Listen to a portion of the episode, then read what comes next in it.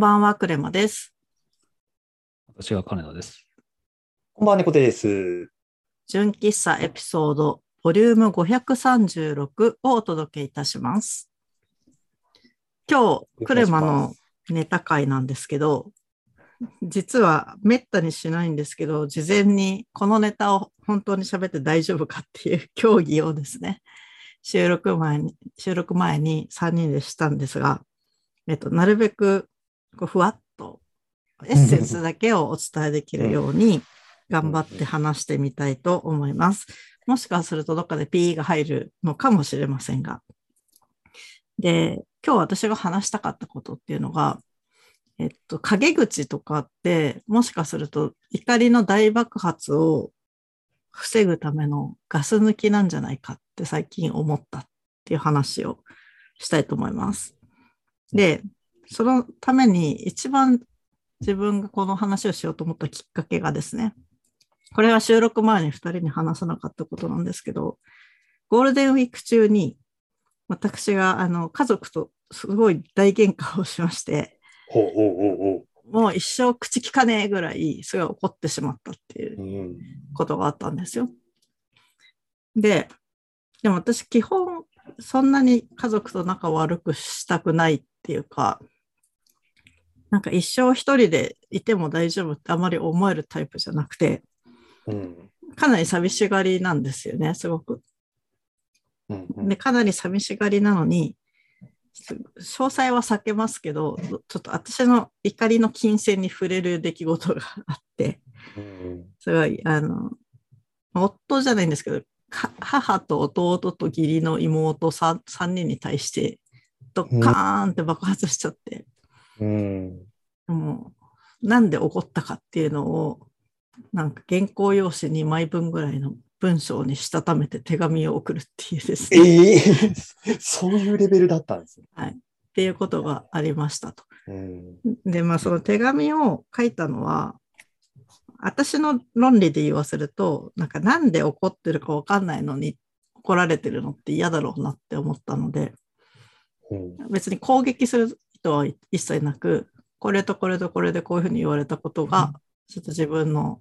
怒りの水準を越しちゃったので、しばらく距離を置かしてもらいますみたいなうん手紙を書いたってことがあって、でもそれすごいやっぱ反省して、うん。そういうふうにすると人生がすごく狭くなるっていうか、なんか特に私子供もいないし、このまま兄弟とか親と疎遠になったら、お葬式とか一人になっちゃうんじゃないかみたいな、すごい不安に襲われちゃって2日後ぐらいから、うん。すごい辛くなって、でどうしてこんなに怒りが爆発してしまったんだろうみたいなのをすごい考えてたんですよ。で、その話と並行して、なんか自分の周りですごくその、裏で陰口を言ってるのに表で仲良くしてる層が一定いるなっていうことに気づいていて、うん。あの、何々さんがすごく腹立つんだけどっていうメッセージとかちょいちょい来るんですよね、私に対して。うん。別に一人の人じゃなくて結構一定あ、数の複人で。ううんん。いや、こんなことされてすごい辛かったとか、何々お願いしてたのにしてくれなかったみたいなことがあったりとか、こんな嫌なこと言われたとかっていう、で、よしよしって聞いてあげるみたいなのがうん。一定あって、それを別に表で書くわけじゃなくて、みんな DM とかで来るんだけど、でもそれ自分はちょっと、私のこうなんだろう、幼い正義感では若干辛いなって思うことがあったりとかして、つまり、なんかそうやって裏で DM 来るんだけど、表では一緒に旅行行きましたとか、あんだけ悪く陰口言ってたのに、なんかすごい素敵な時間を過ごしましたみたいなのを投稿とかしてたりとか、うんどう、どういう気持ちであげてるんですかね、それはね。うん不思議。なんかね、話だけ聞いてるとすごい不思議な。そううん。って思ってたんですよ、ずっと幼いうん。気持ちでは。でも今回自分がその家族に対してずっと我慢してて大爆発したっていうことを振り返って考えてみると、もしかするとその例えば弟とかまあ、義理の妹とか母から、こう、されて嫌だったことみたいのを、あらかじめ愚痴っておけば、こんなに大爆発しなかったんじゃないかなってちょっと思っていて、あの、別にその、なんて言うんだろう、さっき DM 来るって言った話も、なんかそういう死ねとか書いてあるわけではないんですよ。そうじゃなく、て、その人のその大切にしてることとか規範みたいなのと、ずれたことを言われたりされたりして、すごく嫌だった、悲しかった、みたいなことを言ってくることが多いのね。うんだから、それって結局、こう、大爆発する前に、そのネガティブな気持ちを小出しに、しかもあんま関係ない人のところに送ってくることで、その表側のお付き合いをうまく活かせるためのものなのでは？っていうふうに思って、うんなんかその、ツイッターとかフェイスブックとか何でもいいんですけど、表側で誹謗中傷するのとかとは違っていて、うんあの、コロナの前だったら、例えば会社でちょっと廊下で会った時とか、そのマンションの入り口で会った時とかに話すようなことをコロナで会えないから、そのメッセンジャーで来るのかな？ってちょっと考え始めて。で私は今までそう裏であんなに悪口言ってたくせに仲良くしてるの変なの？みたいな感じで思ってたんですけど、実は私に必要だったのはこれなのでは？って最近思っているよっていう話でした。うんで まあそれを聞いてどう思いますか？っていう話を聞きたかったです。難しい話だけど、なんか分からなくはないんですよね。やっぱなんかその、何かに対してこう、ネガティブな感情をい抱いたときに、な、なんでしょうね。やっぱこう、寝かせておいて、自分の中で咀嚼できたりとか、なんというか、その原因、単純にその怒りを覚えたっていうのがなぜかみたいなところを、うんこう深掘りしていくと、実はなんか自分のなんか内面的に実は問題があるとか、うん。そのもちろん相手が問題があるっていうのももちろん あるんですけど、なんかその自分の要は受け止め方とか、なんかそういうところに実は問題があるとか、なんかその辺こう分解していくと、割と飲み込みやすくなってくるというか、うん。で、多分それって自分で抱えるっていうよりかは、誰かにぶつけることによって、だんだんちょっと、こう、受け止めやすいレベルに、こう、落ちてくるみたいなところがあるのかなっていうのは、ちょっと思うところがあって、うんうん。で、やっぱりなんかそれがないまま、いきなりもう、こう、出来たて、ほやほやのこう怒りをぶつけてしまうみたいなことになると、やっぱりギクシャクしてしまうというか、なんかそういうところは、もしかしたらあるのかなみたいなのは、なんとなくこう聞いていて、その、なんというか、Facebook とかインスタで、なんか表面上、なんかうまくいってるように見見えてるみたいな僕は受け止め方を話聞いていて思ってしまったんですけど、うん。もしかするとそのクレマさんにぶつけたことによって、なんかそこのネガティブな気持ちっていうのがある程度こう軽減されたみたいな過程を経て、なんかそういうこう投稿につながってるとかそういうことなのかなっていう、うんうん。うん。まああくまでちょっと僕の推測込みの話なんですけど、うんうんそんなとこなのかな。うん。ありがとうございます。金田さんはなんかその話に対してフィードバックありますか？フィードバックっていうか、まあでも、わかんない。けど、そのあくまで SNS とかのうん。やり取り上っていうか、まあ表向きの話がまずあるじゃないですか。うんうん。で、例えばそこで、私今日 A さんと旅行行きました。でも私 A さんのこと大嫌いなんですなんですよねとか書いてるやつって結構やばいじゃないですか。まあまあまあ、うん。ね、だから、まあ見せる分としてはそれでいいだろうし、うん違うところで、でもこの人は普段は、まあいいところもあるけど、嫌なところもあるんだよね。で、その嫌なところに関しては、その話を聞いてくれそうな、例えばクレマさんだったらクレマさんに、まあ、い怒りの押すわけじゃないですけど、そういうネガティブな部分を自分で出して、まあ、ネコレさんおっしゃったみたいに、自分の頭の中を整理するっていうので、まあ、壁打ちみたいな風に、その、DM でうん。連絡をするみたいなっていうのは、まあ、あるし、かつ DM はどうしてもテキスト上残るので、うん。それが良くも悪くも、その、後で見てしまった時とかに、変なのっていうのは感じると思うんですけど、うん口頭で単純にその場の愚痴みたいな風に言ってる分には、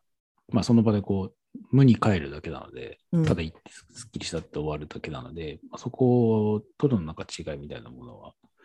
あるのではっていう気はしますけどね。うん。うん。うん。いやー、そうですね。まあ、ほぼそうだと思います。で、なんかもう一つ、それに関係ありそうな話として、私が仲いい友達が5年以上あんま続かない問題っていうのがあって、あの、すごく自分がメインでお付き合いする人のグループが5年ごとぐらいに入れ替わっていくんですよ、私が。で、すごくそのずっと前から同じグループでずっと付き合ってる人たちってやっぱ可視化されるじゃないですか？特に SNS で。なんか自分が20年ぐらい前からな、前には仲良くしてた人たちと Facebook だけでつながっててもやりとりはなくてたまに投稿見えるみたいな。で、その20年以上前からの友情をずっと保ってる人たちを見ると、すごい不思議な気持ちになって、なんかあんなにいろいろ揉めたりとかはわーってしてたのに、まだ仲いいんだなって思ったりとかしちゃうのも多分ほとんど同じことで、なんか自分がそのガス抜きをしながら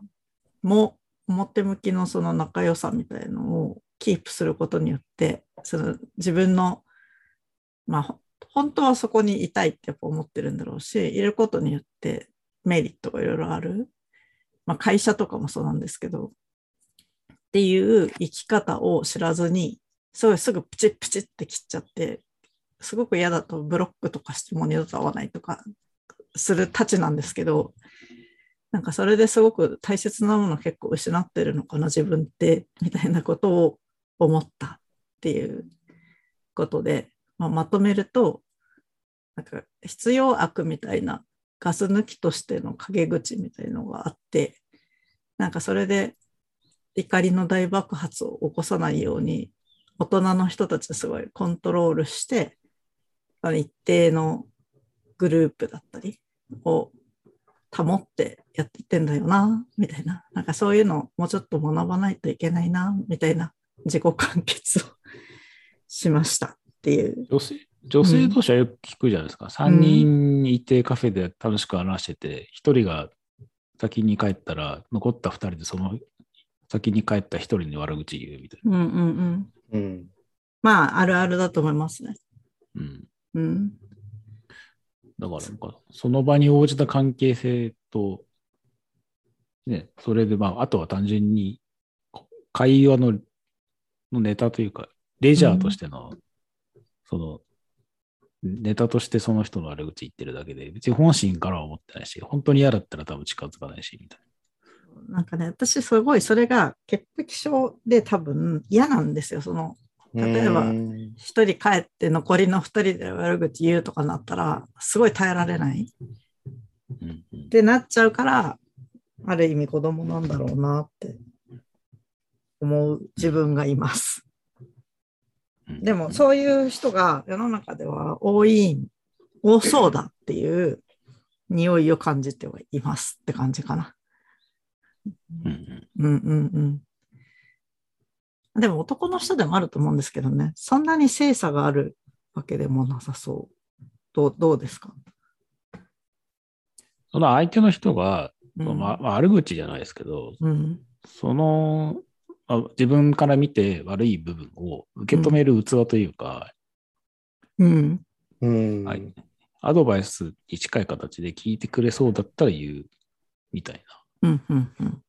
い言ったところで多分無理だよねってなったら言わないし、うん。でも言いたいから、その人がいないところで言うみたいうな。っん。うんていうのはあるし、単純にその面と向かってお前そこダメだよとかって言ったら、いや、向こうはなんだよそれっつって、けんけんがくがくなるじゃないですか。そこまでこう、うんさ侍の男ももういないので、なんかコスパを考えるみたいな感じ。うん。そう、ちょっとあまりにもだから生きていく上でパワー使えそうな感じは。するなっていうのはありますよね。うん。まあわ、なんとなくわかります。あともう一個関連トピックだけど、ちょっと軸の違う話として、なんかあの、ス DM をスクショ取られても大丈夫なように生きていくっていうのがあって、その鍵口を DM でするみたいな話さっきあったじゃないですか。うん。それ、一歩間違うとスクショ取られて送られる危険性があるんだよなって私は思っていて、それも嫌なんですよね、自分うん。が。うん。だから、私はスクショを取られても大丈夫なことしか基本 DM しないようにしようってすごい思ってて。っていう、うん。そういう危険性もあるでよっていう話をしたい。うん。よくほら、あの、か最近なんか芸能界の告発とかで LINE のスクショとかで回るじゃないですか。まあね、最近多いですね。そうそうそう。ああいうのとかも、その、本当に信頼関係ができてないところによくそんな危険なメッセージ送るなってすごい思ったりとかしてて。うん。うんうん。まあ、エビデンスとして残るっていうのはありますよね。うんうん。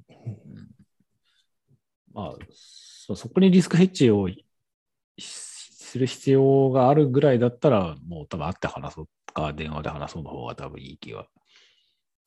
するんですけど。まあそうですね。まあそれも録音される可能性がありますからね。あまあ確かにね、うんあるし、まあげ逆に言うと、まあ、録音されるような関係性の時点でちょっとお察しの部分は。そうですよね。まあ、そうですね。。うん。いや、なんかもういい年して何言ってんだって感じなんですけど、人間関係ってむずいですね。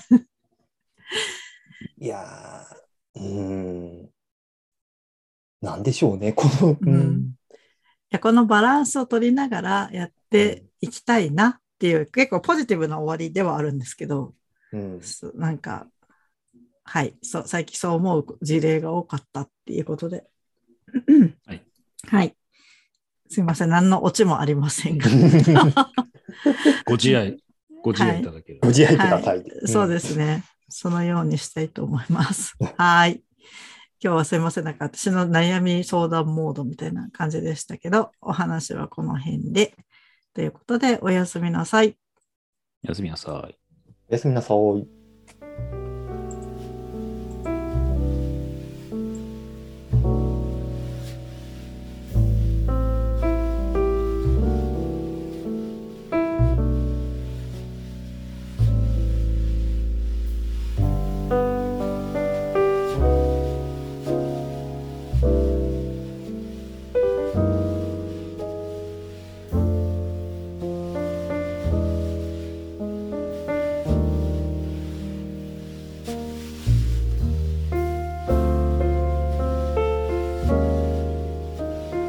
Bye.